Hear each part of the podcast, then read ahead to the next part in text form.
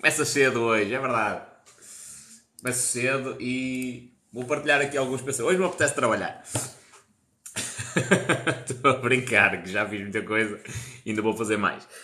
Uh, vou partilhar aqui alguns pensamentos convosco. Primeiro de todos, não sei, me apetece trabalhar. Dia de folga, diz o Pedro. Não. Ah, comecei cedo, comecei cedo. Comecei, eu estou a acordar. O objetivo era pôr a rotina das 5 da manhã, de acordar às 5, mas entretanto acho que o horário que vai ser mais acessível é às 6, porque eu ah, no final do dia tenho sempre algumas coisas para fazer pendentes e para acordar às 5 da manhã, às 9 da noite tenho que estar a dormir. É o horário que eu prefiro, mas talvez faça um pequeno ajuste e acorde às 6 da manhã. Foi o horário que eu acordei hoje. Estive até agora a estudar, mais ou menos, até às 10 da manhã. Uh, portanto, das 6 às 6 e meia eu vi um audiobook, depois anotei aquilo que aprendi nesse audiobook, depois estive a ler, até mais ou menos agora. Parei para fazer uma refeição e lavar os dentinhos e tal. E agora vai começar a, a parte profissional. Só que hoje não apetece trabalhar. Vou fazer aqui uma chamada por causa de uma cena que eu não quero dizer o que é. Uh, e pronto. E a priori vai, ficar, vai-se ficar por aqui por um ou dois eventos só no dia de hoje. Depois tenho uma consulta, às 5 tenho de abalar. o Pedro levantou-se agora, teve a trabalhar até às 5 da manhã. Muito bem. São horas de acordar, por acaso. Que acordar. Diz o Alex Calado, não se trabalha, está visto. E no que depender de mim, companheiro, é o mínimo possível. Live logo de manhã, é verdade. E até à noite, não.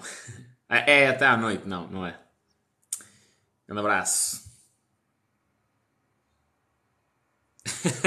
Diz o Tiago Sotomayor.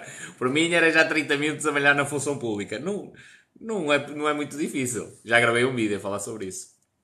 Não sei se o pessoal viu ou não.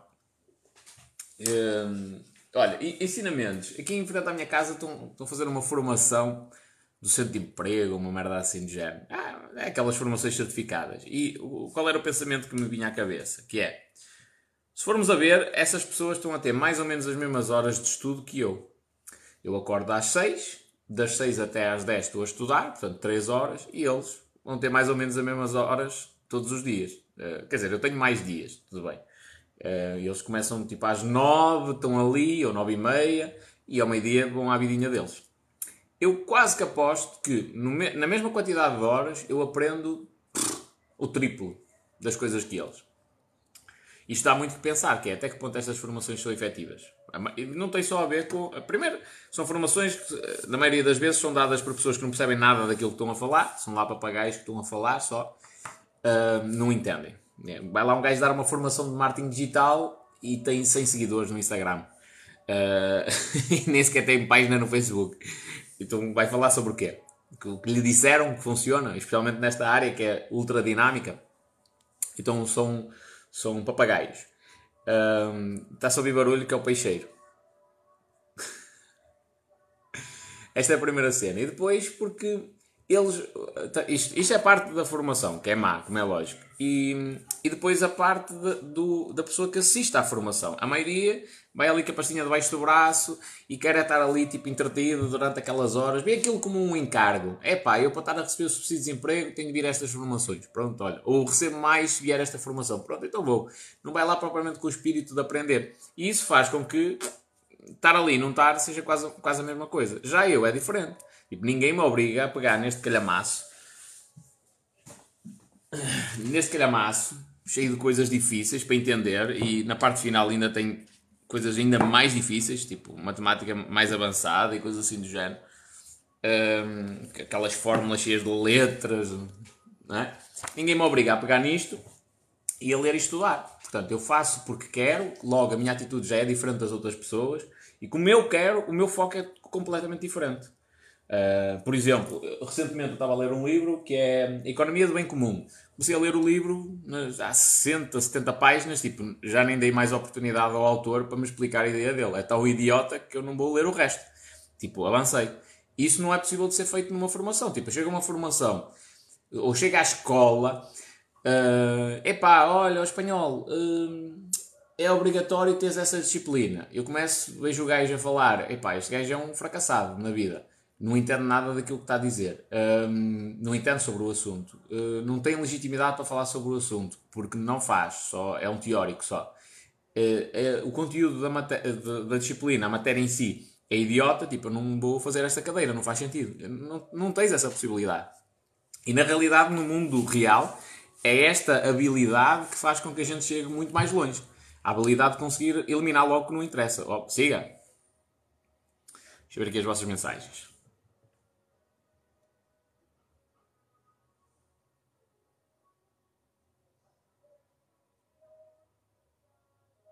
Buenos dias. Muitas das pessoas vão fazer cursos para não trabalhar, é tal. No IPAM do Porto, o que é que tu achas? Pá, não acho nada porque eu nunca lá andei. Já conheço pessoas que lá tiraram licenciaturas e pós-graduações. O que é que eu acho? Não percebem nada por aí além. Saudações da mamoraria, diz aqui o Pedro Rubisco. Grande abraço. Olha a Mónica, a dizer que vai trabalhar. Pati Silva. Bom dia, espanhol. Estou de férias. Gosto muito de ouvir. Muito obrigado. E boas férias. Liberdade é amiga da responsabilidade. Eu hoje apontei aqui umas cenas mesmo fora da minha cabeça. Até estou a pensar sobre algumas delas. O meu já partilhei. Vou aqui aos meus mapas mentais. Como é que eu sei se um livro é bom ou não? É fácil. Quando eu começo... Sempre que eu começo um livro, começo um mapa mental. Ok? Que é isto que devia ser ensinado nas escolas porque é bem mais efetivo do que a, a paneleirice de andar a escrever. Sumário, lição número 1, um, sumário. Tipo, aliás, eu cheguei a ter várias faltas na escola de aquelas faltas de material ou coisas do género por não escrever o sumário. Desde miúdo que eu achei aquilo uma idiotice e continua a ser. E continua a ser usado. Mas não. Mas há um conas qualquer que acha que o corretinho é estar tudo alinhadinho, lição, número, não sei das quantas, com o sumário. Tipo, o sumário é uma responsabilidade e uma tarefa do professor, não é do aluno. E que lógica é que tem tu escreves o sumário no início de uma aula se entretanto rebentar uma bomba e tu não conseguis dar a aula? Tipo, isso é, é, é, é só usar o cérebro. É só um, só um idiota que concorda com isso. Idiota no sentido de ignorante. Então, quando é que eu sei que um livro é bom? Quando o mapa mental que eu estou a fazer começa a ficar muito grande. Pronto. Ora bem, coisas importantes. Ó, acho que esta, esta vai ser a melhor, a melhor lição de todas. Dizimação. O que é dizimação? Dizimação vem de 1 em 10. Daí diz. É, 1 em 10 significa sacrificar 1 em 10. Era, era uma técnica do exército romano para manter. Hum, a coragem nas pessoas. Ou seja, se houvesse cobardia numa, numa batalha qualquer e o exército fosse derrotado, o próprio exército ia aplicar esta regra de dizimação, ou seja, 10% das pessoas iam ser condenadas à morte de forma aleatória. Era casual, ia desde o soldado ao general. Uh, e porquê? Porque isto mantinha a ideia de tens de ser corajoso, porque senão nós vamos morrer. E, o, e, os romanos obrigavam os engenheiros que construíam as pontes a passarem muito tempo debaixo delas. Isto devia ser exatamente igual em relação a bancos e coisas do género.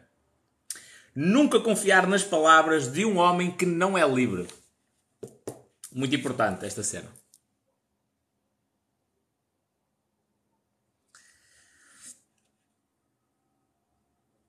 Hum... O que achas do livro O Homem Mais Rico da Babilónia? Pá, interessante para um adolescente, para um adulto. Não. É, já está desatualizado.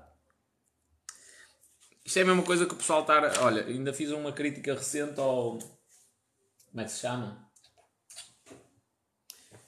Ai! O Fedon. Fedon de Platão. Uh, é interessante nós pensarmos sobre a vida, sobre o mundo, sobre a morte. É. Só que uh, uma criança de 10 anos hoje tem bem mais informação científica do que Sócrates e Platão teriam na altura deles. Portanto, é um, é um pô-los a ler uma cena tão antiquada com o único objetivo de os colocar a pensar sobre a vida e a morte é idiotice. Então aqui o Homem Mais Rico da Babilónia é uma história, é engraçada, fala sobre o conceito base da riqueza, sem sombra para dúvidas. Só que para quem já é adulto e está mesmo à procura de soluções, há coisas bem mais profundas mais, e, e até com técnicas de desenvolvimento pessoal mais avançado do que essa história. Se for um adolescente, opa, acho que é interessante mais pela cena da história, ganhar o, o, gosto pela leitura.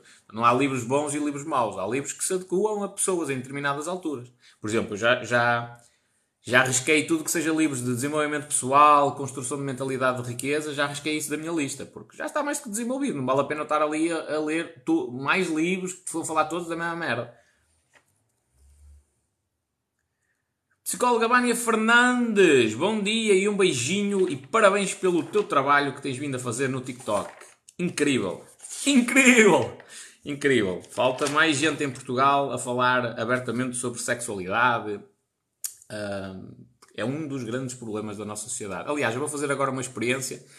Acabei de fazer o contrário daquilo que vou dizer, mas vou fazer uma experiência e vou fazer uma. Vou, tenho alguns dias que vou fazer o, um jejum rigoroso, e quando digo rigoroso é que não comer rigorosamente nada. Não estou a recomendar ninguém a fazer isso, ok? Primeira coisa.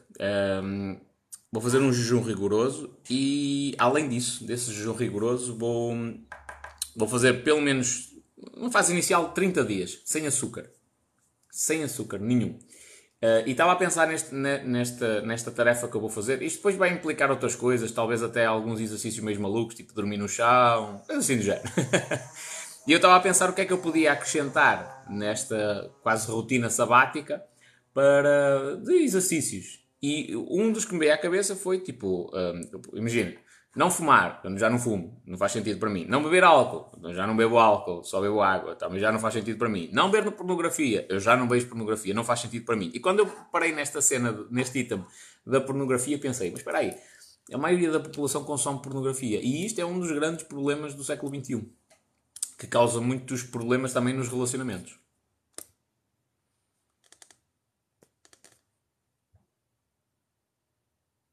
Se espremes essa espinha, dou-te 5 euros. Isto não, é uma espinha, é um quisto. Parece uma espinha, não é? Já tentei espremer. Eu tenho acne crónico. Significa, aliás, ainda daqui a pouco vou ao médico. Tipo, eu tenho aqui um pelo que está encravado que eu não consigo tirá-lo.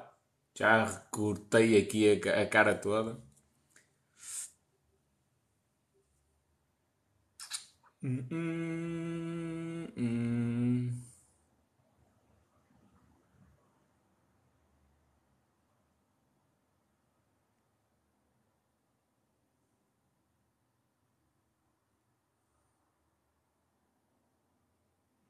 Não chegaste a responder à Mafalda, é verdade, eu tenho uma mensagem pendente da Mafalda. Não é só da Mafalda, man. eu tenho muitas mensagens pendentes.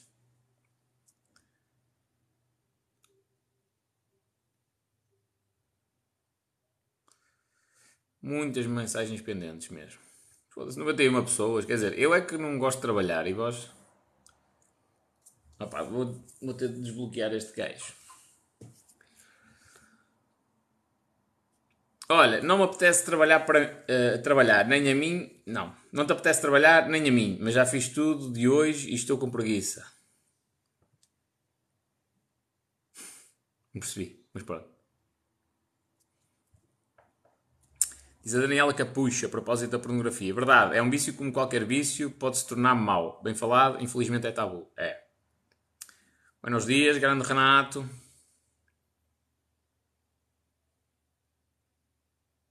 Uma live logo de manhã. Estou cheio, estou cheio de Covid, isto nunca mais passa. Olha, eu, para quem não, quem não, não assistir às notícias, não vi televisão, uh, não há Covid. Nenhum. Está tudo igual. O mundo continua exatamente igual. Aliás, recomendo vivamente este livro, Antifrágil. Uh, especialmente para aquelas pessoas que têm um pânico terrível ao, ao Covid. Porquê? Há, há três tipos de coisas as coisas frágeis, por exemplo, eu pego num copo, atiro ao chão, ele é frágil, ele vai partir. Depois há, há coisas que são robustas, que elas não, não quebram, portanto, se for um copo de metal, de alumínio, uma cena assim, atiras ao chão, ele não parte, portanto, é robusto. Mas depois há outra coisa que é o contrário de frágil, que não existia um termo, até o, o, o Taleb cunhar o termo antifrágil. Que, uh, o que é que é contrário de frágil? É, é aquela coisa que quando leva porrada, quando tu atiras ao chão, fica ainda mais forte. Uh, então isso é uma cena antifrágil. E a realidade, uh, ele fala aqui em iatrogenia, hormese, tipo, Hormese é a cena de tomares um bocadinho de veneno para o teu corpo ganhar defesas contra esse veneno. Assim, de uma maneira muito leiga. E, e a realidade é que o que nós estamos a fazer no Covid é o contrário do que a natureza quer que seja feito. Nós temos de ter uma exposição ao, ao vírus e essas coisas todas para ganharmos também algumas defesas. O jantar de grupo é para quando? Não querendo adiantar muito, muito mais coisas, mas aquilo que eu vou fazer daqui um bocadinho é um telefonema uh, relacionado com isso, com a jantará.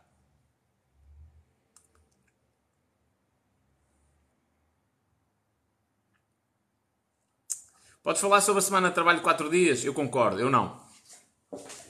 Concordo mais com uma semana de trabalho de 6 dias com menos horas do que 4 dias. O ser humano precisa de rotina, hábitos. Um, por isso é que eu digo, a maioria das pessoas que quer trabalhar a partir de casa, esquece, não vão conseguir. Não vão ser produtivas. Aliás, o Elon Musk, ainda recentemente saiu uma notícia qualquer, um, que acabou com, a, com o teletrabalho. Dizia que era fingir que se trabalha. Que achas da plataforma Hotmart? Estás potente. Ainda agora a PS Licitadores lançou o curso deles, o SIL, compra de imóveis em leilão, e, mano, nada a apontar. Potentíssimo mesmo. E acho que é uma cena interessante para quem vai começar. Porquê? Delegas a responsabilidade da segurança informática noutra empresa. Eles têm lá, eles preocupam-se em contratar engenheiros, analisar as, as, falhas de segurança e tudo mais. Não precisas estar tu preocupado. Eu já trabalhei com uma empresa em que o dono, que curiosamente aparece no YouTube, anda de fatinho e gravata, eu sou doutor e o caraças, é um, é um, é um cagarolas de primeira, tem medo de investir 100 ou 200 euros. Um, e assim, tipo, mais a sério. Um, e então tinha de ser tudo no WordPress o mais barato possível. Resumindo e concluindo, o gajo tinha uma plataforma que, se tu fizesse a pesquisa no Google, conseguias aceder ao material pago dele de graça. E ele nem tinha dado fé disso. Bom dia, malta! Espanhol, como resolver o problema da falta de médicos de família? É fácil. Baixas as médias.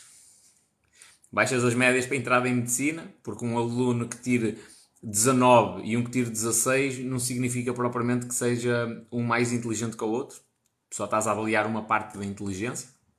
Baixas a média de, de, de entrada na, nas faculdades de medicina, vais ter muito mais médicos, os médicos vão ganhar cada vez pior, vão ganhar cada vez menos, mas em contrapartida há excedente de médicos. Diana Néboa, bom dia espanhol. Qual é a tua estratégia para teres foco? Por exemplo, ir ao gym todos os dias, rotina. É a mesma coisa. Rotina.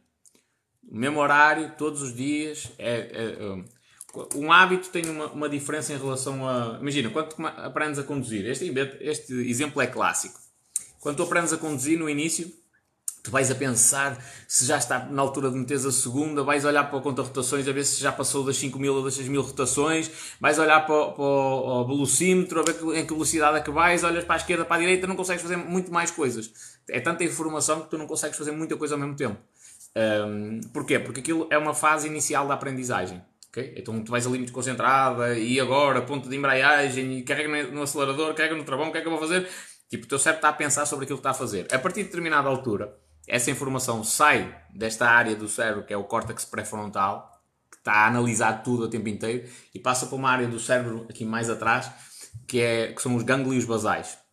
E os gânglios basais funcionam mais ou menos como se fosse um programa de computador que lá está alojado e quando tu queres aquilo é disparado automaticamente sem tu pensares. Que é para tu depois teres tempo para estar a conduzir e meter a perna na mão da namorada, e com o braço de fora, ir ao telemóvel, estás a ver? Então, a partir do momento em que se torna um hábito, não gastas tanta energia mental. E a lógica de, de criar hábitos e essas rotinas é precisamente essa. O cérebro fica livre para tu fazeres outras coisas. Então, a questão do foco, olha, é muito simples não haver distrações auditivas. É a cena que mais nos distrai é a nossa, a nossa audição, que é, um, é uma necessidade biológica. Tipo, os nossos antepassados na selva tinham de estar muito atentos. O mínimo barulho podia ser um leão que nos queria comer. Não é? Então, tu, repara nisso, vai, vai dar uma caminhada no monte, tipo, ao mínimo barulho tu olhas. E o que acontece quando tu olhas é o foco, o teu foco, ele sai. Hum, ou melhor, a tua atenção está dirigida para uma cena e sai dessa cena e, e dirige para, para, para o que emitiu o ruído. Estás a ver? Só que o problema é quando estás focado em alguma coisa, chama-se isto estado de fluxo. Um, vou só concluir. Quando estás focado em alguma coisa e tens uma distração, o que vai acontecer é que demora mais ou menos 30 minutos ao teu cérebro voltar a prestar atenção àquilo onde tu estavas focado. Chama-se isto estado de fluxo, que é quando tu chamas uma criança, chamas, chamas, chamas, falas e a criança tipo cagou para ti, nem ouviu o que tu disseste. Estava a ver os desenhos animados e cagou. Isto é o estado de fluxo, tipo, a atenção da, daquela criança está única e exclusivamente centrada nos desenhos animados. Tudo à volta é cagativo. Aliás, no outro dia vi aqui um vídeo de uma rapariga no TikTok que está precisamente a gravar uma cena a dizer Ei, quando... Coisas que aconteceram depois de eu ser mãe. e está a criticar a filha e o facto dela estar sempre a ver desenhos animados e está a filmar e o caralho e a criança cagou para ela. Porquê? Porque a criança está num estado de fluxo. As crianças são muito boas a fazer isto.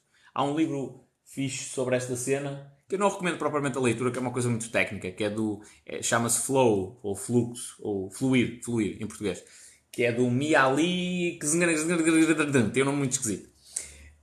Um, pronto, e fala sobre isso, sobre o estado de fluxo. Então, uh, distrações auditivas, evitá-las. O que é que eu faço para evitar as distrações auditivas? Por exemplo, agora são 10 da manhã, 10 e meia da manhã, em Rebordosa, eu moro no centro da cidade muitos carros, passa o peixeiro, com barulho, buzina delas e coisas do género. Até, até às 9, mais ou menos, 8 da manhã, 9, eu consigo estar a estudar, um silêncio, uma calmaria espetacular. A partir daí começa a haver barulho e esse barulho distrai-me. O que é que eu faço? Pego nos fones, meto nos ouvidos, vou ao YouTube, procuro uma cena tipo Delta Waves, uh, cenas de meditação. O que interessa é que seja uma música monótona.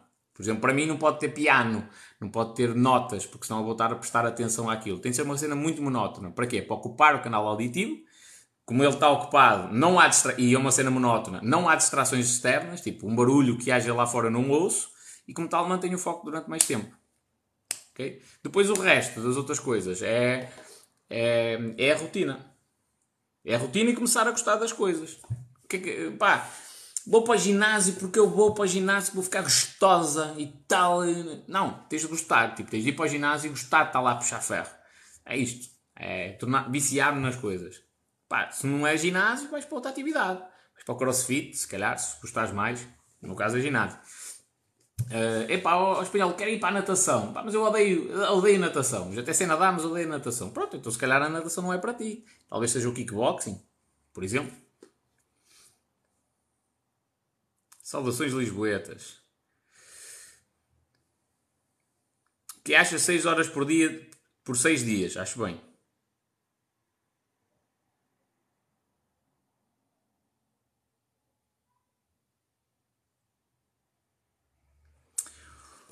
Pó 4965. Não somos produtivos com 5 dias, com 4 era o descalabro. Eu acho que é o contrário. Se 4 dias é, é, dá para ser ultra, ultra produtivo. O problema não tem a ver com trabalhar 5 ou 4 dias, o problema tem a ver com a mentalidade do português. Porque o português que vai para fora, imigra, que vai numa situação difícil, esse português é, é ultra produtivo na maioria das situações. Muito produtivo. E cá não dá nada.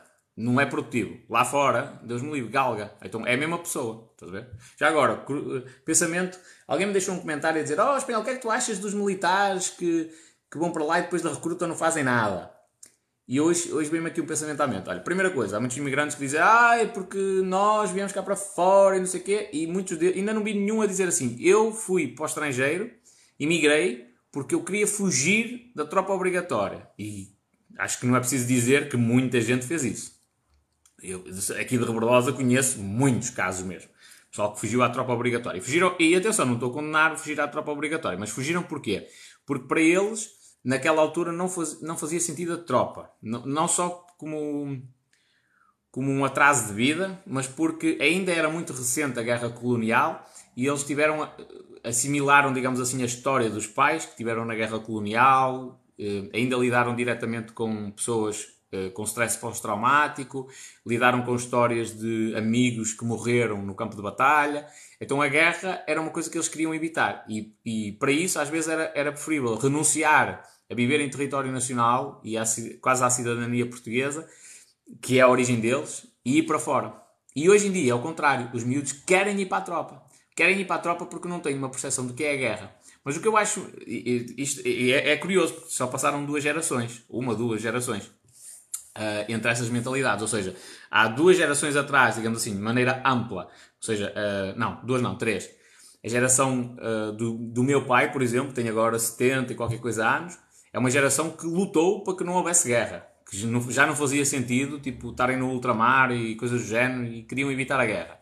A geração seguinte, mais ou menos da altura do meu irmão, 40 anos, por aí, por aí fora, muitos deles fugiram de, eh, de, Portugal porque não queriam ir para a tropa obrigatória porque ainda estavam com o fantasma da guerra muito próximo, não é?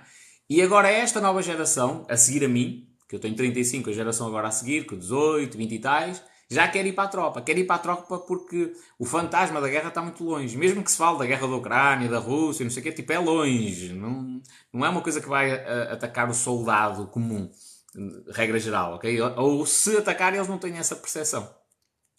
Então é. Dá que pensar, dá que pensar em que espaço curtíssimo de tempo o pessoal uh, muda, muda assim a sua opinião. Pronto, esta é uma das cenas. Outra. A maioria dos militares e dos polícias, uh, seja GNR ou PSP, não, não tem consciência daquilo que, que implica a profissão deles. E a profissão deles, logo um dos primeiros pontos é não ser objetor de consciência. E objetor de consciência significa eu não concordo com isto, eu não faço. Um, um militar, seja da polícia, seja da, do exército, não, não pode ser objetor de consciência. Já o médico é. Por exemplo, o médico diz assim: Eu não faço um aborto porque sou objetor de consciência. Na minha consciência, isso não está certo, eu não concordo com o aborto, independentemente de ser legal ou não, eu não faço o aborto. Eu não aplico o meu conhecimento para fazer um aborto, porque eu não concordo com isso. E o militar não é objetor de consciência. Isto, como é lógico, quando nós estamos num país civilizado, em que as coisas estão a funcionar todas direitinhas, é daquelas cenas que o pessoal lê, nem entende e assina. Uh, mas na realidade, se um ditador for para o, para o lugar de, de Primeiro-Ministro, Presidente da República, seja o que for, uh, assumir a função, basicamente. uh, eles continuam a estar na mesma função e não são objetores de consciência. Ou seja, em teoria, cumprindo com as funções deles, eles têm de aceitar aquilo que a pessoa faz ou diz para fazer. Sou motorista e faço 12 horas por dia vezes 6 dias. Ei, Deus-me livre a mim. Isso eu não quero.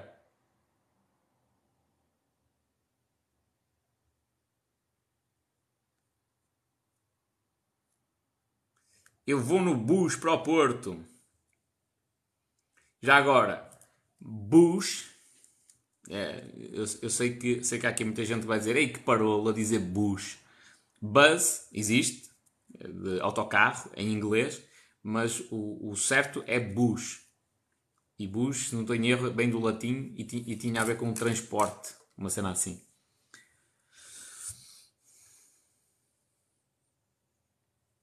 Tens alguma experiência em créditos? Como assim? O que é que tu queres dos créditos? Cuidado com os créditos, minha gente. Problema das 6 horas por dia em fábricas ia dar muita guerra por haver sempre alguém mais beneficiado. Não, como assim?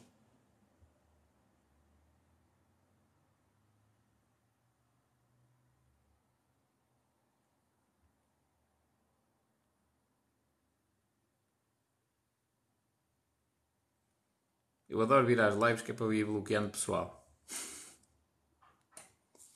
Já agora, gostei imenso de uma frase que li hoje, que é... Não, a frase não é assim, mas, mas eu vou utilizá-la desta forma, que é...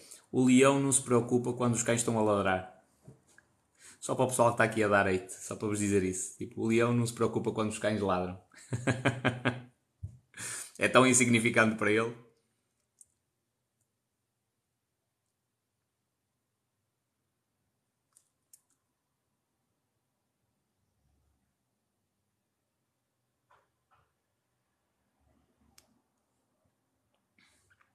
Uh, resposta aqui ao Henrique Mila... Não, Melim Abreu. Henrique Melim Abreu. Ai que nome bonito, que chique. És de Cascais, não?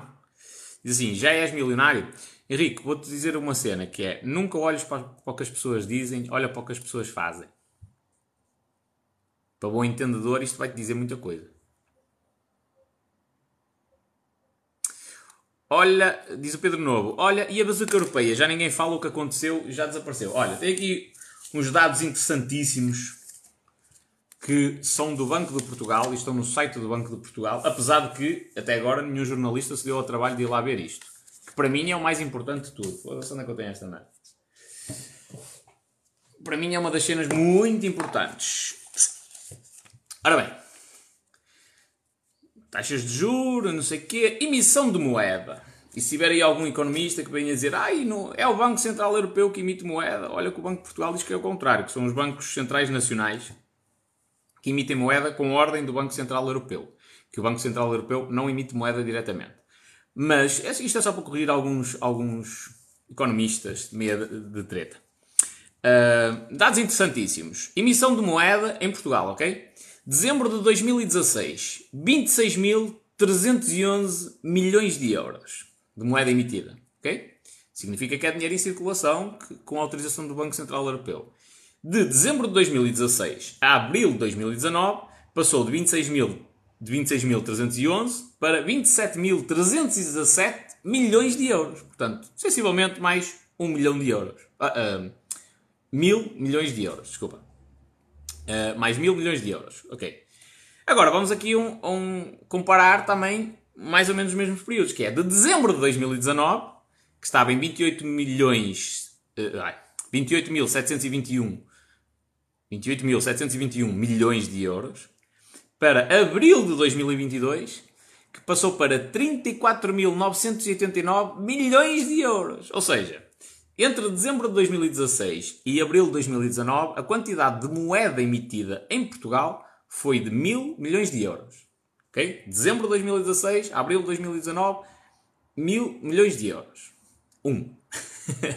de dezembro de 2019 a abril de 2022, que é o mesmo período, só que em anos diferentes, mas apanhou aqui o Covid e agora o início da guerra da Ucrânia, hum, passou de 29 para 34. Portanto, 6 mil milhões de euros. Ninguém explicou às pessoas qual é que é esta diferença. Numa situação normal e num tempo de vaquinhas gordas, nós imprimimos mil milhões de euros, ok? E estava tudo muito bem, a economia a funcionar. Mas no mesmo período em que o pessoal ficou em casa, sem trabalhar, a economia parou, as empresas não conseguiam, depois disso, as empresas nem conseguem contratar pessoal. Imprimiu-se 6 mil milhões de euros. Quando se imprime dinheiro, o dinheiro que tu tens nas mãos perde valor. E olha que as, as pessoas continuam a dizer assim: ui, as casas estão muito caras, o mercado imobiliário continua a subir e tal e tal e coisa. Vem uma crise muito severa, minha gente. Eles estão a imprimir. Isto é, isto é tapar o sol com a peneira. E atenção que não estou a dizer que não se tenha de imprimir dinheiro no sistema atual. Um, só estou a dizer é que há aí muita coisa que ninguém nos está a contar. Não é? não, ainda não vi uma única notícia, também não vejo notícias, é verdade. Mas ainda não vi ninguém aqui, porque o resto do pessoal que acompanha o meu TikTok vê notícias e deixa-me, olha, falaram nisto e nisto e nisto na televisão. Ainda não vi ninguém a falar de uma notícia que deu em todas as televisões nacionais de canal aberto que imprimiram 6 mil milhões de euros em Portugal. Fala-se da bazuca, dos 750 bilhões e coisas do género. Mas isso é na Europa. Em Portugal ninguém fala.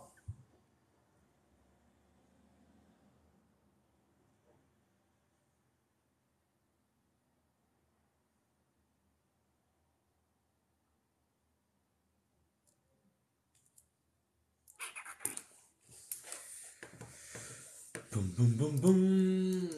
Ora bem, está aqui um, um artista qualquer a dizer que todos os ingleses dizem buzz. E eu não estou a dizer que não existe buzz. Estou a dizer que bush, quando se usa em Portugal, bush é uma palavra que se lê desta forma. Bush. Bush. Porque vem do latim.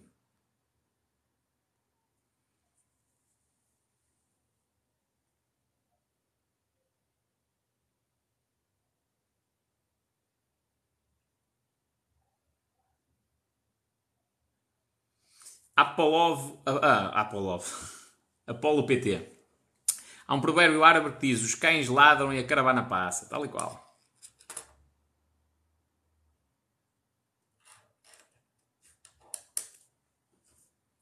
Diz o João Santos, mas querendo ou não, os pais influenciam as tuas escolhas. Sim, tu és influenciado por tudo e mais alguma coisa. Ainda recentemente eu tive com três adolescentes, já quase no início da vida adulta, e tivemos a falar muito sobre isso. E eu sei que os pais deles influenciam as escolhas deles aqui para a frente. Mas eu também influencio. E eu tive a influenciá-los, não no sentido de, olha, é este o caminho, mas no sentido de eles pensarem sobre o caminho é que querem seguir. O Pedro a dizer, deixai lá o pessoal de Cascais em paz. Diz aqui a, a Carla, bus vem do latim omnibus, para todos. Antes disso, não sei se alguém reparou, mas já houve um idiota qualquer que já fez um reparo a dizer que eu sou estúpido, não é? Como é que eu sei isso? Simples. Aprendi esta cena do bus com uma das, pou... das poucas pessoas, eu conto pelos dedos da mão a quantidade de pessoas a quem eu chamo professor. E uma das poucas pessoas a quem eu chamo professor foi um professor de português que eu tive, que era conhecido pelos outros professores como o sabe tudo, sabichão.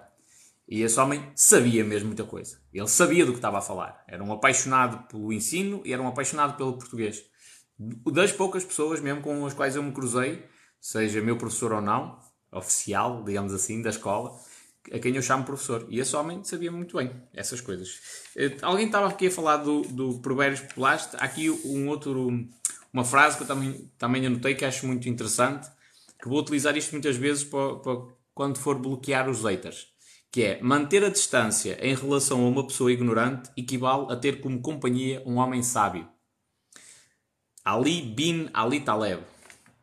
Vou repetir. Manter a distância em relação a uma pessoa ignorante equivale a ter como companhia um homem sábio.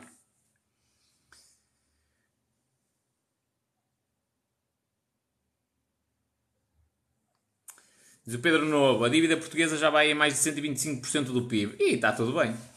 Olha, há uma coisa engraçada, eu não fui validar esta cena, mas li num livro so, de, sobre hum, a crise da Europa, não fui validar se realmente está na, na, Constituição da União Europeia essa, essa informação. Mas o que o autor dizia, que também se calhar não tem muita credibilidade, que é o Jorge Soros, é que hum, não tem credibilidade, tipo. Pronto, nem, nem vou alongar isto. É um especulador. Hum, ele dizia que quando foi constituída a União Europeia, a lógica e acredito que seja até uma questão contratual, é que nenhum país ultrapassaria 40% da dívida pública. Mas vamos até no limite 60%, estás a ver?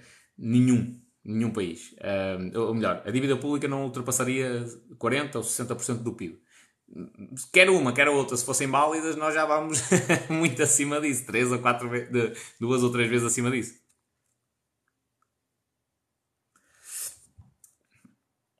Azevedo Alexandre. Podem criticar o homem, mas ele percebe. Percebe. Grande abraço. Muito obrigado, grande Alexandre. Uh, o pessoal, eu, eu, eu, tenho uma maneira assim muito parola de falar e uma maneira também efusiva de me expressar, mas o pessoal não faz a mínima ideia da quantidade de horas que eu estudo, o que eu testo, o que eu experimento para depois poder, poder falar. E às vezes apetece-me só destrocar, tipo, olha, buf, Aliás, eu tenho muitos comentários que é, ai, diz qual é, cita as fontes. Ah, meu amigo, citar as fontes. Atenção que eu não estou. Não estou imagina, li aqui uma frase que faz todo sentido, o autor tem, toda, tem todo o meu respeito por ter criado esta frase espetacular, eu não tenho problema em dizer, não é? Quem é o autor? Não vou assumir isso como meu. Mas quando eu, sei lá, eu, eu dou dicas em relação ao sono, porque estive a ler sobre sono, é? aprendi com gajos que são especialistas nisso, e o gajo é especialista, passou 20 anos da vida dele a estudar. Eu consigo assimilar grande parte do conhecimento dele em 15 dias. Não, é? não quer dizer que eu seja o especialista, que eu domine tanto quanto, quanto ele. Agora, o conhecimento dele eu consigo assimilá-lo rapidamente. Então, se eu estou a passar essas dicas, quem quiser aproveita, está tudo, para a própria vida. Quem não quiser, não aproveita e caga nisso. Agora, um, um, frustrado qualquer que me dizer, cita as tuas fontes. Sabes o que é que ele quer? Quer ir buscar as minhas fontes. Eu já estou mais que habituado a isto. Quer ir buscar as fontes tentar descredibilizar as fontes para descredibilizar o conhecimento. Essa cena de estar a falar e estar sempre a citar as fontes é do professor catedrático frustrado, falhado, completamente falhado, que tem de estar a, a atribuir o nome de outras pessoas para dizer que aquilo que ele está a dizer é válido. E eu não preciso disso. Os professores catedráticos precisam, eu não preciso. Ai, mas isso não está certo. Caguei. Volto a dizer, o leão não se preocupa com os cães a ladrar.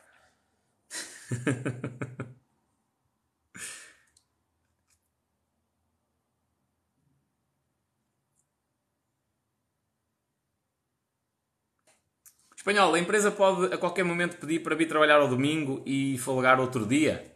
Ah, teoricamente sim. O, só tens um dia de descanso obrigatório, que é o domingo. O outro dia é o descanso suplementar. Pode ou não existir. Não é obrigatório. E não é o sábado. É um dia qualquer. Okay? O único dia de descanso obrigatório é o domingo. Imagina, o trabalho suplementar existe, que é as horas extra, para isto. É, pá, olhar um fluxo normal de trabalho, tens de vir trabalhar ao domingo, vais folgar no outro dia. Está tudo. Agora, não pode, isto não pode ser é com muita regularidade.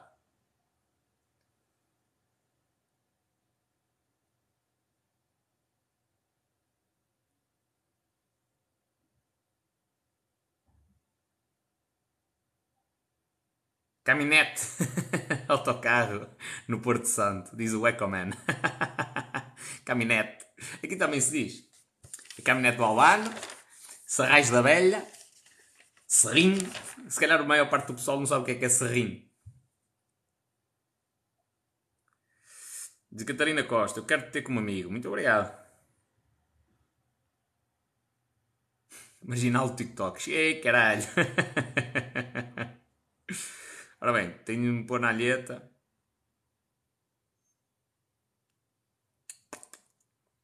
Armando Ribeiro, mais um, um gajo. Não, te, não te vou dar já com chicote, vou-te dar aqui uma oportunidade para tu cresceres como pessoa. Diz assim: muita teoria, mas evidencias, mas evidências da tua prática.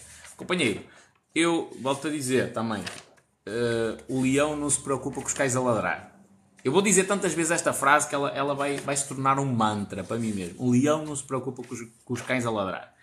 E ladra para aí à vontade, o que tu quiseres. Companheiro, volto a dizer que foi uma cena que eu já falei na, na live 2, que é não olhes para o que as pessoas dizem, passando a estupidez da frase. Não olhes para o que dizem, olha para o que as pessoas fazem. Tudo o que eu te digo aqui, eu faço. Desde a frugalidade, a maneira... Uh, simples com que vivo, estás a ver? A execução, tudo, tudo, tudo, tudo. E por isso, sabes que é, é, é interessante tu tirares uma. Imagina, vamos, vamos analisar o modelo mental de alguém que tira uma fotografia, uma cadeira, para meter como fotografia de perfil nas redes sociais. O que é que essa pessoa diz assim logo a priori? E atenção que eu não fiz nenhum curso do decifrador de pessoas. Ui, se fizesse, coloco o gajo que. Trabalhou para o FBI o caralho, Deus me livre que é que me diz sobre essa pessoa? Que é insegura.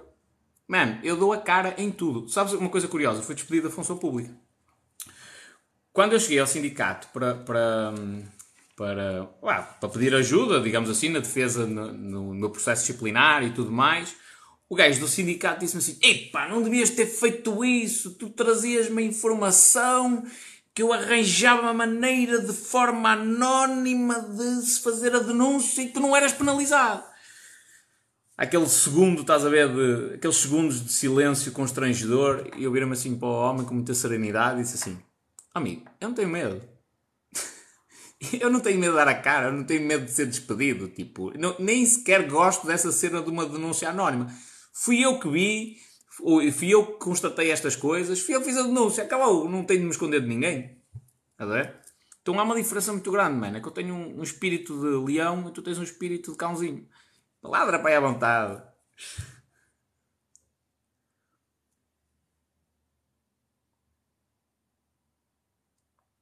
Mara, adoro os teus vídeos. Podes explicar porque é que, uh, o porquê das pessoas dizerem que os empréstimos podem subir até 300 euros? Podem subir porque basicamente a Euribor está a subir.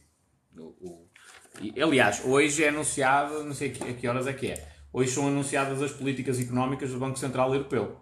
E podem vir aí surpresas, novamente. O que, é, o que é que está a acontecer? É fácil. Então, o que estava a acontecer até aqui é que havia pessoal que tu pedes dinheiro emprestado ao banco, tens de pagar juros. Havia pessoal que o banco é que lhe estava a pagar a eles. Imagina, a prestação era 300 euros e o banco só estava a tirar 295. Isto estava a acontecer com muita gente. Não faz sentido, não é? Tu estás a pedir dinheiro emprestado e ainda estás a receber dinheiro. Não, tipo, isto não é sustentável. E o que o Banco Central Europeu está a fazer é alterar as taxas de juros. E subindo a Euribor, vão aumentar as prestações. Que foi o que aconteceu em 2008. O pessoal fez créditos, tempo de vacas gordas, parece que vai correr sempre tudo bem durante toda a vida, e de um momento para o outro, um ficou desempregado, eh, a prestação da casa disparou, eu lembro-me disso em 2008. Disparou, mas de uma maneira absurda. A maior parte das pessoas não conseguiu pagar, ficou sem casa.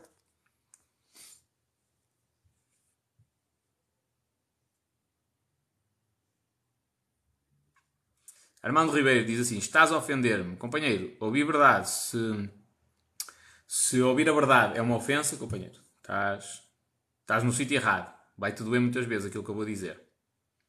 É o que é.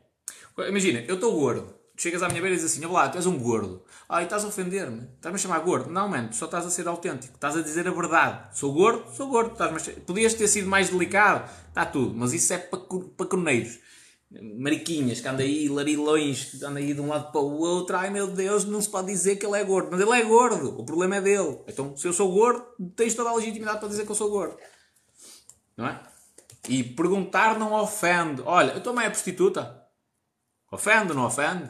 Quando começam a dizer essas coisas, então se muita gente perguntar, olha, a tua mãe é prostituta, a tua mãe é prostituta, a tua mãe é prostituta, ofende ou não ofende? Ofende. Então, tens, se não gostas de ouvir as verdades, se não gostas de ouvir coisas inconvenientes, não perguntes coisas idiotas. Sim. Carla Loureiro. Ao espanhol, gosto muito de ouvir cumprimentos de uma bracarense que vive em Londres. Muito obrigado. E um grande abraço e um beijinho. Deixa eu ver o que é que se passa aqui. Dá-lhe!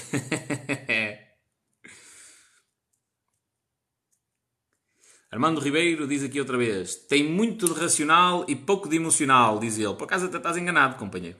Sabes que esta minha postura defensiva e agressiva é precisamente por ser extremamente emocional. Por, hum, por, por sofrer as dores dos outros. E não devia ser assim. E por isso é que eu também tenho uma visão sobre as coisas completamente diferente. Eu consigo entender o que é que vai na tua cabeça só ao olhar para a tua fotografia de capa. Estás a ver? Uh, porquê? Porque sou precisamente emocional. Se não fosse, cagava. E isso do equilíbrio é outra vigarice. É, o Armando diz assim: é preciso um equilíbrio. Isso, o equilíbrio é outra vigarice que vos contam, que é um idiota qualquer. E atenção que isto não é para ti, ok? Mas um idiota qualquer de uma universidade acha que, olhando para a vida dele, o certo é o equilíbrio. Aí tem de haver um equilíbrio, um equilíbrio. E diz que isso é uma verdade absoluta, tem de haver equilíbrio. Porquê? Há pessoas que são desequilibradas e são felizes são desequilibradas, por exemplo, não ligam nada à família, só ligam ao trabalho. E são felizes assim. Tem de haver equilíbrio? Não, tem de haver equilíbrio se tu achas que tem de haver equilíbrio. Por exemplo, para a minha vida, tem de haver algum equilíbrio entre algumas coisas. Mas, por exemplo, para mim haver equilíbrio é eu ter a possibilidade de mandar foder quem não me interessa. Mandar os gajos para o caralho. Andamento. Isto para mim é equilíbrio. Não ter equilíbrio é eu ser contido nas palavras. Ai, porque não podes dizer isto, não podes chamar aquele de gordo. Ai, porque não podes dizer não sei o quê. Ai, porque não podes dizer que há vigarice nos bancos. Isso para mim não é equilíbrio, isso para mim é hipocrisia.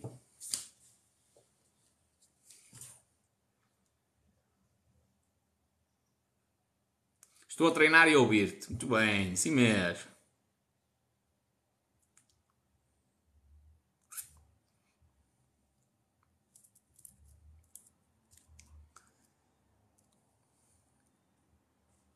Isso de pertencer à média não é para mim. É, é, a maioria do, do, dos problemas que surgem no meu TikTok devem-se a um facto muito simples e que em parte é culpa minha, que é as pessoas que assistem aos vídeos nem sempre têm a percepção de que isto aqui é para gajos que estão fora da média, para pessoas extraordinárias. Quer elas já tenham conseguido algum feito extraordinário ou não. São pessoas que estão além do ordinário, por isso é que são extraordinárias. Uh, uh, o meu discurso, o conteúdo é todo dirigido para pessoas extraordinárias. E volta e meia vem aqui uma pessoa que é ordinária, não no, no mau sentido, não é? é uma, aqui uma pessoa que faz parte da média, é o meu professor de técnicas de organização, não, técnicas de secretariado do secundário, fatinha e gravata, óculos à tone, hum, sempre que aquele falar monocórdico, uh, se calhar já nem come a mulher por, há 20 anos ou coisa assim do género, vem aqui falar e dizer que está errado. Porque a vida dele não é da maneira que eu estou a dizer e ele acha que eu estou errado, que a minha visão do mundo está errada. E ele vai continuar mais 20 anos a dar aulas a, a putos rebeldes tipo eu, insatisfeito com a vida, insatisfeito com a mulher que tem, com os filhos que tem, e acha que está certo. Pronto, está tudo. Então o problema aqui é, é essas pessoas assistirem este conteúdo, deviam ser proibidas. E eu faço o favor até de bloquear muitas delas. Uh -uh. A Nica vai trabalhar. Vai lá, minha filha. Isa Oliveira, espanhol. Acabei de comprar. Pessoal, tenho de sair. Acabei de comprar casa. uma casa e a prestação não é propriamente baixa, mas também ganho bem. Tudo bem. Se tu aguentares aí uma crise, qual é o stress? Mas prevê o pior cenário possível. Prevê o cenário de um dos membros do casal ficar desempregado temporariamente. Prevê um cenário em que a prestação tipo sobe consideravelmente. Prevê esse tipo de situações. Porque eu acho que isso vai acontecer. Ai, meu espanhol, quem és tu? Isto não é uma crítica para ti, ok? Espanhol, quem és tu para estar a dizer isso? Man, a, a, legitimidade da minha afirmação e de um economista é a mesma. Ele, vai, ele, pode, ele pode assentar em. pode basear a opinião dele em dados numéricos, que é muito bonito porque o ser humano, o cérebro do ser humano entende isso. São números, e o gajo está a dizer números. Olha que coisa engraçada. Vou-vos mostrar aqui uma cena por si só já dá para vós mandar os, os, os especialistas todos à merda. Isto foi um estudo, foi uma tese de doutoramento que eu vos vou mostrar. Espera aí.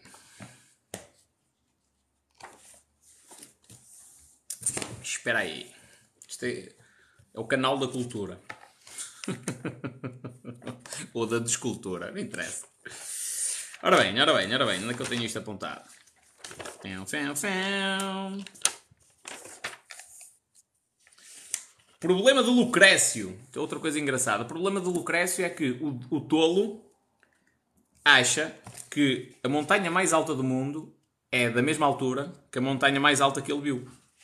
O que está errado. O facto de teres visto aquela montanha e ela ser a mais alta que tu viste não significa que seja a montanha mais alta do mundo. Ok. Ora bem, vou-vos mostrar aqui duas fórmulas. Tá? Tem aqui esta pequenina, que é T igual a I vezes R, ok? E depois tem esta fórmula aqui muito grande, olha para isto, ok?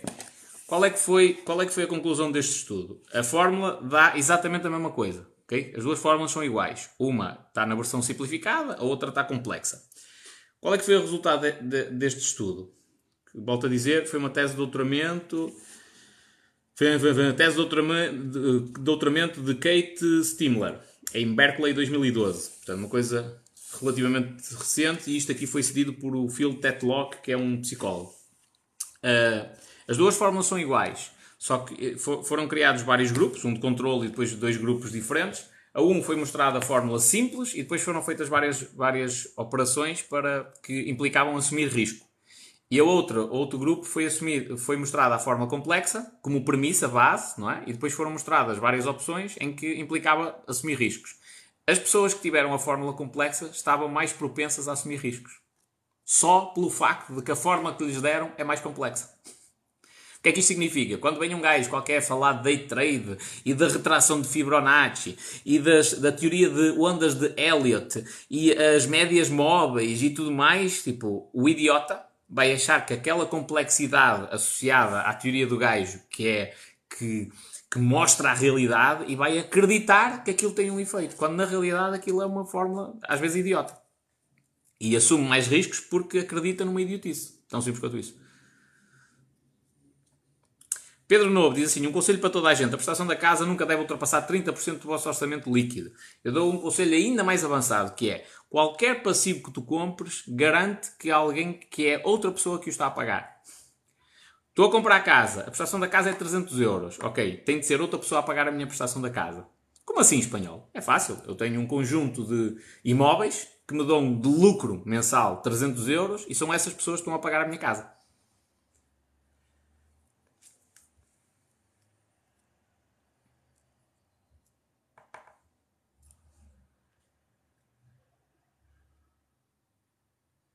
Olá, sou a Carolina Cruz. Viva!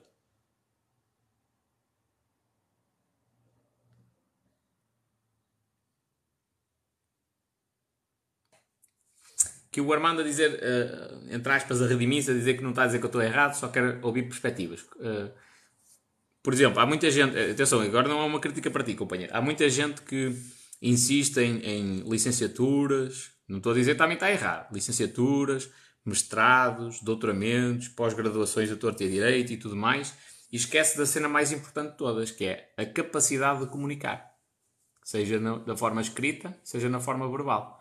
A nossa capacidade de, se eu estou contente, mostrar essa alegria, se eu estou com dúvidas em relação a alguma coisa, mas não quero descredibilizar, descredibilizar a pessoa, saber colocar as questões de uma maneira pertinente, um, e, e, lá está, que não mostre esse descrédito em relação à pessoa, isto é uma área da inteligência que é uma área que a escola não trabalha. O próprio Warren Buffett já disse, a maioria das pessoas foca-se em fazer cursos e formações e tudo mais. Se elas desenvolverem 50%, em 50% a sua habilidade de comunicação, tem mais 50% do valor de mercado. Mais ou menos isto.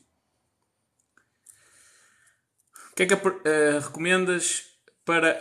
Uh, como recomendas aprender a vender? Uma dica que tenhas. Olha, o Filipe, não, não procures informação de pessoas que dizem que te vão ensinar a vender. Tipo, aprender a vender.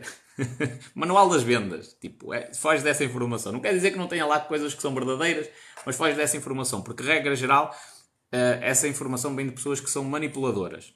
Não têm uma verdadeira aptidão para as vendas, mas usam algumas estratégias assim, um bocadinho sagazes para, para enganar a outra pessoa. Então foge um bocadinho disso. E o, o princípio para aprender a vender é tão simples como ser honesto. É isso. Vai para um serviço qualquer, aprende sobre o produto e vai falar com as pessoas com honestidade. Não precisas andar com grandes artimanhas. Se fores honesto, no longo prazo, isso vai fazer com que tu vendas. E esquece da comparação com os outros. Ai, mas o vendedor XPTO vende muito mais do que tu. Pois vende, porque ele anda a enganar as pessoas. Então, honestidade é o princípio da venda. Depois, se quiseres aprofundar mesmo esses conceitos, hum, tudo o que diga respeito a, hum, psicologia. Porque é a forma como o ser humano uh, opera, digamos assim, entender o cérebro. Pá, tens, tens vários livros, tens o, o Influência, do Robert Cialdini, Persuasão também do Robert Cialdini, Previsivelmente Irracional do Dan Ariely, Pensar Depressa e Devagar do Daniel Kahneman, mais. Pronto, e já chega, já, já, já é muita coisa. O Nudge do Richard Taylor. Richard Taylor, é isso.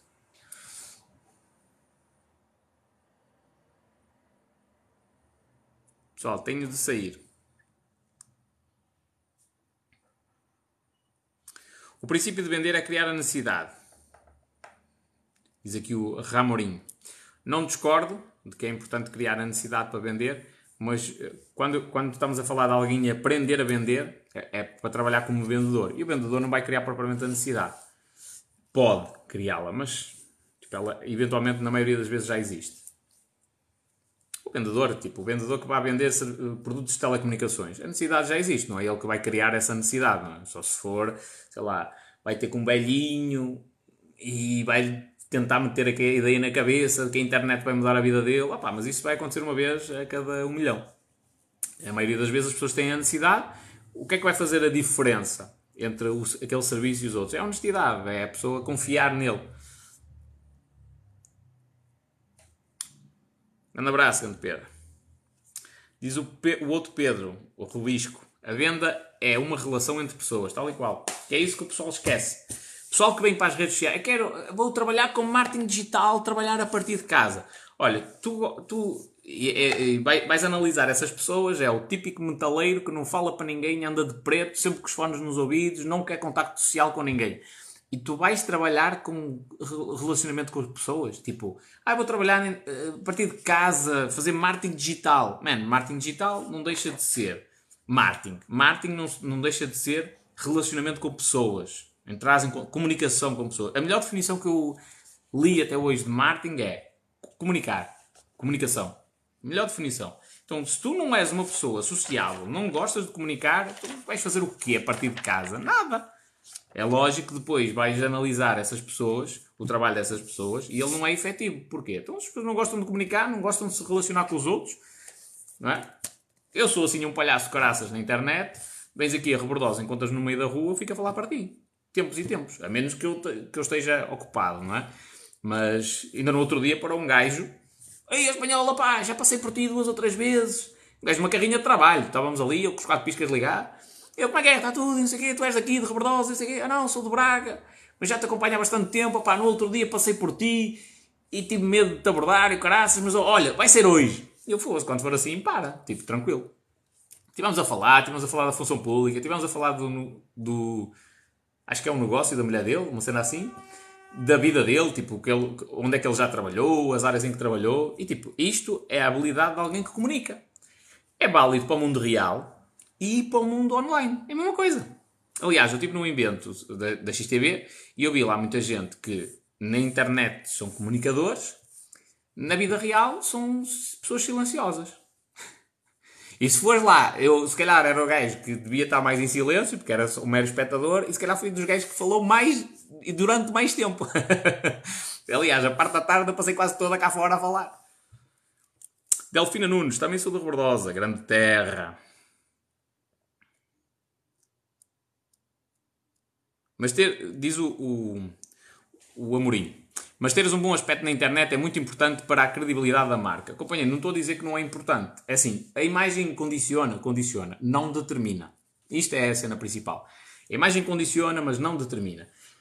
Eu sou o gajo que te pode dizer isto com toda a legitimidade. Mano, eu comecei com um telemóvel que ainda está aqui, que é um Samsung A7, ainda está todo partido. Se eventualmente eu comprar um iPhone Uh, vou continuar, já, já meti isto na minha cabeça. Se eu eventualmente comprar um iPhone para o meu trabalho, eu vou continuar a andar com este telemóvel com o cartão, que é para me habituar à pobreza, para não andar a exibir o telemóvel mais caro. Ainda é o cartão que tenho o, o, a cena das chamadas.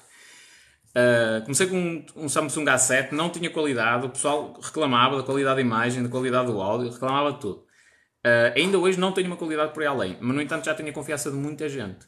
Muita gente. Mais confiança do que um gajo que aparece de fato e gravata, que diz que é consultor imobiliário e que vai vender-te a casa dos teus sonhos. Aliás, eu recebo mensagens do pessoal que diz assim: Espanhol, vou comprar uma casa e gostava de saber a tua opinião. E porquê? Eu não sou consultor, nem sequer sou o entendido, especialista da área. Porquê é que as pessoas fazem isso? Simples. Porque eu posso ter uma imagem mais descuidada, a barba por fazer e coisas assim do género, uh, mas sou honesto. E as pessoas entendem isso. Quer gostem, quer não gostem da minha mensagem, entendem que eu sou honesto. Então, para mim, é mais importante a honestidade nas coisas que tu estás a fazer do que a questão visual. Importa, importa. Se eu me vestir aqui de camisinha e tal, o pessoal tem uma imagem diferente de mim. Mas não é isso, não é nisso que me foco. Olha o grande Alexandre.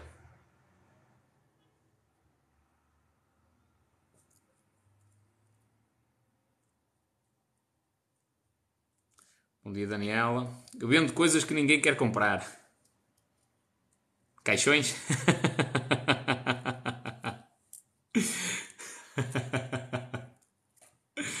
Ora bem, minha gente, já me perdi nas horas. Diz o Miguel Correia, subiste 500 mil por cento com as palavras que acabaste de dizer.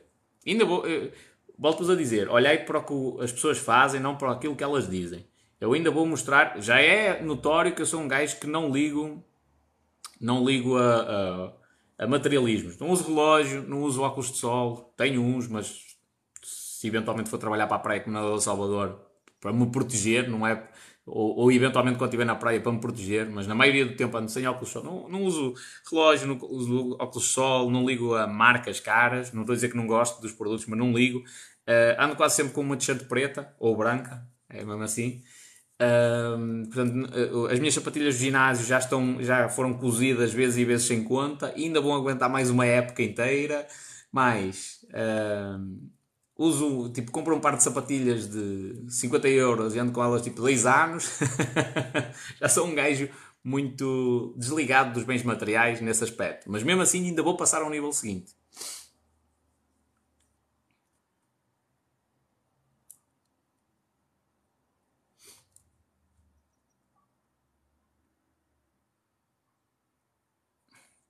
Diz o Tiago Pinto, no início não gostava da tua forma, mas com o tempo fui vendo que és boa pessoa. É, é muito comum, é muito comum o pessoal achar isso de mim. não gosta no início e depois, é pá, este gajo, tudo bem que ele devia dizer as coisas de uma maneira mais calma, mas o gajo o que está a dizer não é mentira. E não parece ser assim má pessoa. Isso é o comum, é o tradicional. É, epá, eu na primeira vista não gostei de ti. E já agora, fica aqui uma, uma, uma cena importante para a vossa vida. Sempre que vós vos cruzares com alguém que é arrogante, altivo, tenha mania que é mais que os outros, analisai primeiro, lá está, não olhes para o que a pessoa diz, olha para aquilo que ela faz. Neste caso em concreto, eh, em específico, olha para o passado dessa pessoa. É raríssima a exceção que é de uma pessoa que seja mais arrogante, digamos assim, que não tenha sofrido muito. E essa arrogância surge como uma defesa. Por exemplo, no ambiente em que eu estava na função pública, se eu não tivesse esta atitude, eu era devorado vivo. Okay? A partir do momento em que eu tive esta atitude tipo agressiva de agarrar o touro pelos cornos, santa paciência, saía toda a gente à minha frente, toda a gente. Chegou ao cúmulo de eu entrar numa piscina uh, e o, o, coordenador da instalação, que era meu superior hierárquico, teoricamente, ir a correr à minha frente a arrumar as coisas. Okay? Porque já sabia que eu ia virar aquela merda toda vez. E assim é que a coisa uh, funciona. Ou seja, o que é que eu estou a dizer? Que se, se eu mantivesse aquela postura humilde do rapazinho que acha que isto não está bem, eles não mudavam aquela merda. Nunca na vida. Nunca. Então, quando, quando um gajo tem uma atitude mais caralho, vamos lá ver se muda ou não muda.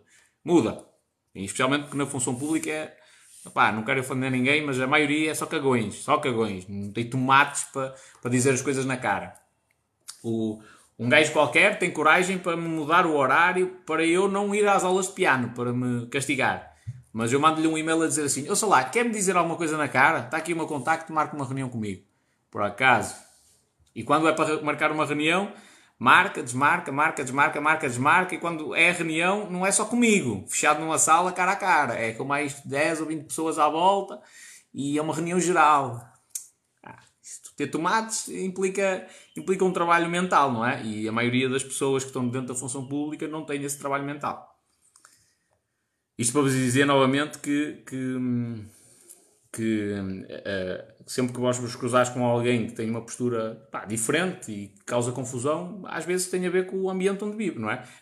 Infelizmente, se calhar, nem todos nós temos a, a sorte de ter nascido num berço de ouro. Nascemos num, família que tem muito dinheiro e que o ambiente familiar era muito calminho, muito soft, e qualquer coisa, qualquer dificuldade tínhamos sempre alguém para nos ajudar. Se calhar a grande maioria de nós nasceu num, num berço muito pobre, não é? com muita dificuldade, à mínima coisa tinha de arregaçar as mangas e fazer, e isso às vezes talha a nossa personalidade de uma maneira diferente. Diz o Tiago, mas parecias muito maniente, mas és super simples. Sim, sou mesmo. Mesmo, mesmo. Isso, isso posso dizer que sim. Sou um gajo muito, muito terra a terra. Se eu puder andar fato treino todos os dias, é tranquilo. Mesmo. Não... Eu, eu falo sobre dinheiro e o dinheiro é importante na nossa sociedade, mas eu não ligo nenhum ao dinheiro. Aliás, olha, houve um gajo que me ligou no outro dia, ainda não lhe devolvi a chamada, e ele encontrou-me no, no, ginásio. Falou, oh, é mais difícil falar de partido que o, o primeiro-ministro. Eu disse, é, mano, porque eu, eu não atendo chamadas, eu faço chamadas. Ninguém tem o direito de definir quando é que eu atendo um telefonema pessoal liga-me e eu, o meu telemóvel não tem notificações nenhumas, nenhumas, não toca, não vibra, nada, nada, nada, nada. Só se eu estiver a olhar para ele e vir a chamada a entrar e, e achar que é oportuno e atender, porque senão não tenho nenhuma, nenhuma notificação. E eu de bobo quando considero hum, interessante. E estávamos a falar disto no ginásio e o dono do ginásio até disse: Oh man, tu é que és inteligente. Porque o gajo estava-me a dizer: Epá, vai ver o teu telemóvel. Eu disse: Não trago telemóvel para o ginásio, mano. Não, nem levo telemóvel nem carteira. Levo a carteira quando tenho de pagar a mensalidade, e de resto, os outros dias todos vou para o ginásio sem carteira, sem telemóvel. Assim, pá, se algum dia precisar comprar alguma coisa, olha, pacto amanhã, pode ser? Pode, está tudo tranquilo. Uh, às vezes acontece, uma garrafa de água, uma cena, esqueci-me, é? peço no ginásio. Uh, isto porquê? Porque eu não, sou, eu não sou apegado ao dinheiro. Eu falo sobre dinheiro porque ele é necessário, mas eu não sou apegado ao dinheiro, eu não quero esse dinheiro. Até porque eu entendo a bigarice que é o dinheiro. Diz o Pedro Rubisco. Eu sou um pouco arrogante, mas sou um gajo fixe e honesto. Sim, mulher.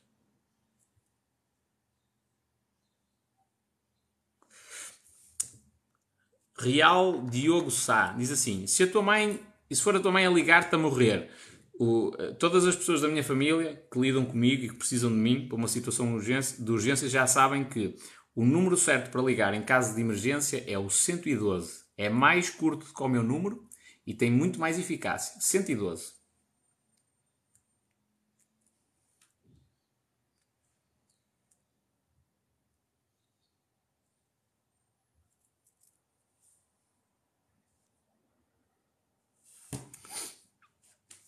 Valentim a dizer às vezes a arrogância é necessária. Tal e qual. Experimentei um dia. Experimentei um dia ser arrogantes. Aqueles que não são, experimentei um dia ser arrogantes. Olha, imagina, tens um chefe que é um valente filha da. Não vou dizer aqui para não, para não haver bloqueios. Um, que é um valente filha da mãe. Experimenta uma vez ser arrogante com ele. O gajo uma vez disse assim: Ai, não sei o quê. Uh, não sei quê, tens de fazer horas extra porque nós estamos a precisar, já sabes que o teu contrato é temporário. vira-te para ele e diz assim: E que? És tu que me vais pagar as contas? Estás preocupado comigo? Assim, mesmo com a arrogância toda que tu conseguis. Experimenta e vê a reação do gajo. Bem, minha gente, tenho de ir à minha vida, mas vou-vos deixar aqui uma última reflexão potente para caraças, novamente, para vos esqueceres a cena que os day traders vos dizem. Isto é, é uma cena matemática, ok? O conceito de média não tem significado quando somos frágeis em relação às variações. E vou dar um exemplo disto concreto, que é a tua avó é colocada durante duas horas numa temperatura média de 21 graus. Ok? Está aí tudo muito bem, está fixe. A velhinha fica ali, cantinha e tal. Só que na primeira hora a temperatura é de 18 graus e na segunda hora é de 60. Portanto, ela na segunda hora vai morrer. Okay? Conceito de médias, médias móveis, não sei das quantas, a probabilidade de isto é cagativo quando vós estáis a falar de, de situações que, que de, de, quando nós somos frágeis em, em, relação às variações. E tinha aqui outra cena que eu também queria partilhar convosco, que também tem a ver com isto e também é muito potente, que é, que são, e são na mesma conceitos matemáticos.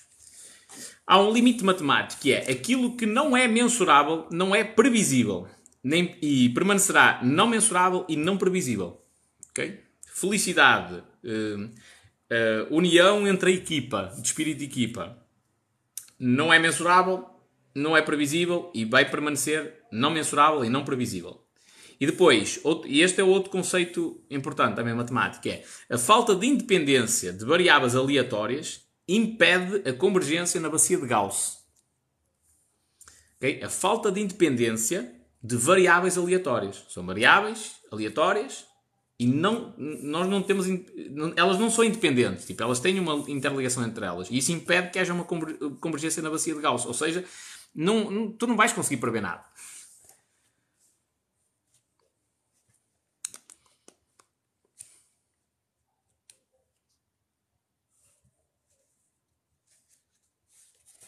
E outra coisa, agora a propósito da arrogância, para terminar, mesmo, mesmo, mesmo, mesmo porque agora está a ficar muito em cima da hora. Atenção que eu às vezes aqui, o pessoal tem uma visão distorcida daquilo que eu sou por causa do TikTok, porque eu respondo muito a haters e às vezes essa resposta a haters traz essa arrogância associada. Mas no mundo real há uma cena que me caracteriza, que é o sorriso, é logo a primeira cena. Eu falo com o pessoal e o pessoal desarma-se todo porque eu estou ali muito na boa. Okay? Não há problema em ser arrogante quando é preciso ser arrogante, desde que no resto, quando é preciso ser porreiro, seja porreiro também. É, nós temos de ganhar um bocadinho esta esta capacidade de nos adaptarmos ao, ao sistema, ou, ou, melhor, ao ambiente onde estamos e à situação em que, que queremos em específico. É?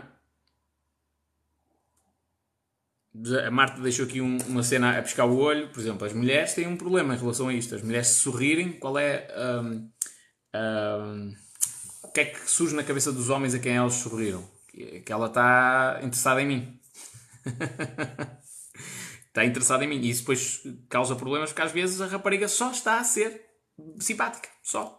Uma, uma mulher que seja bonita, que teve, entre aspas, a infelicidade de sair bonita, é bonita, tem um sorriso um, contagiante, a maior parte dos homens vai achar que ela se está a fazer a eles. A maioria. Só por esse facto.